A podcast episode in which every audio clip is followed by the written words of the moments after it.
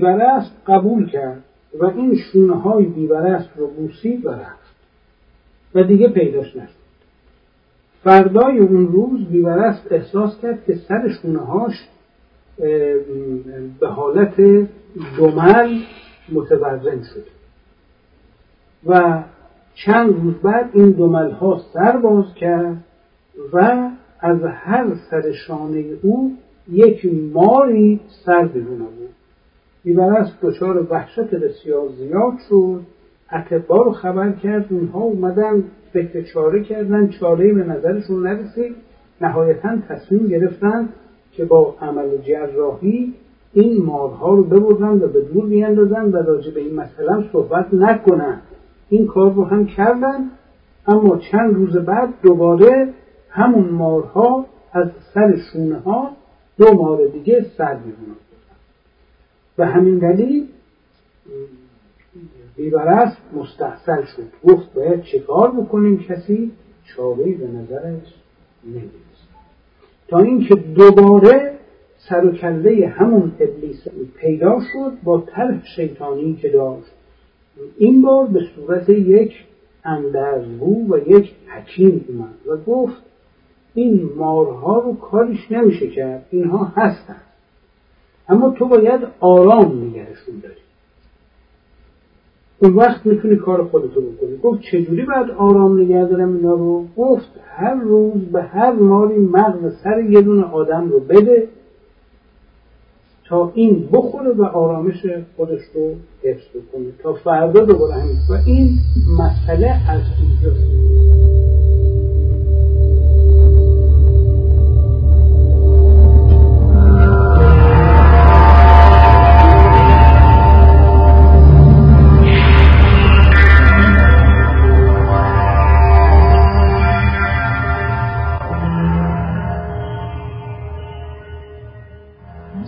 شده بودیم که این سیستم دو پایه چیست؟ بحث بر سر سیستم دو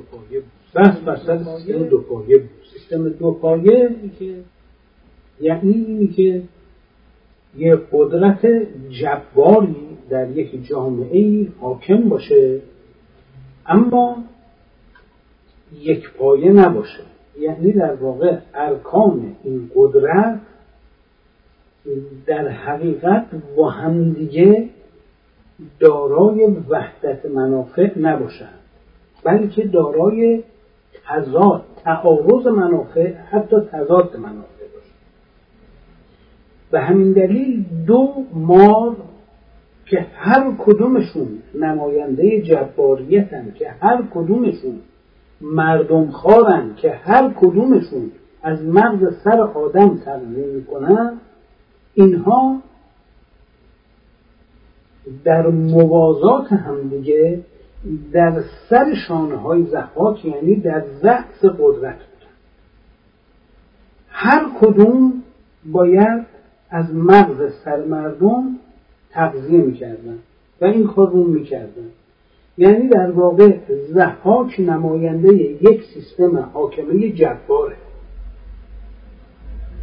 که به زور و جبر و با تکیه به نیروی زور و قوه قهریه داره در جامعه سلطه خودش رو پیاده میکنه. یعنی تمام نهادهای اجتماعی شدن اسباب سرکوب این سیستم.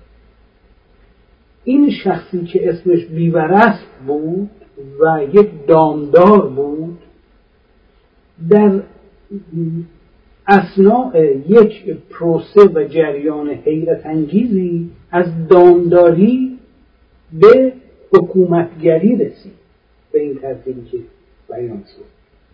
این شخص نه دانشمند بود، نه فیلسوف بود، نه حکیم بود، نه مخترع، نه مکتشف بود، نه نابغه بود، نه هیچ، یه دونه دامدار بود. اما در اثناء یک پروسه قدرت طلبی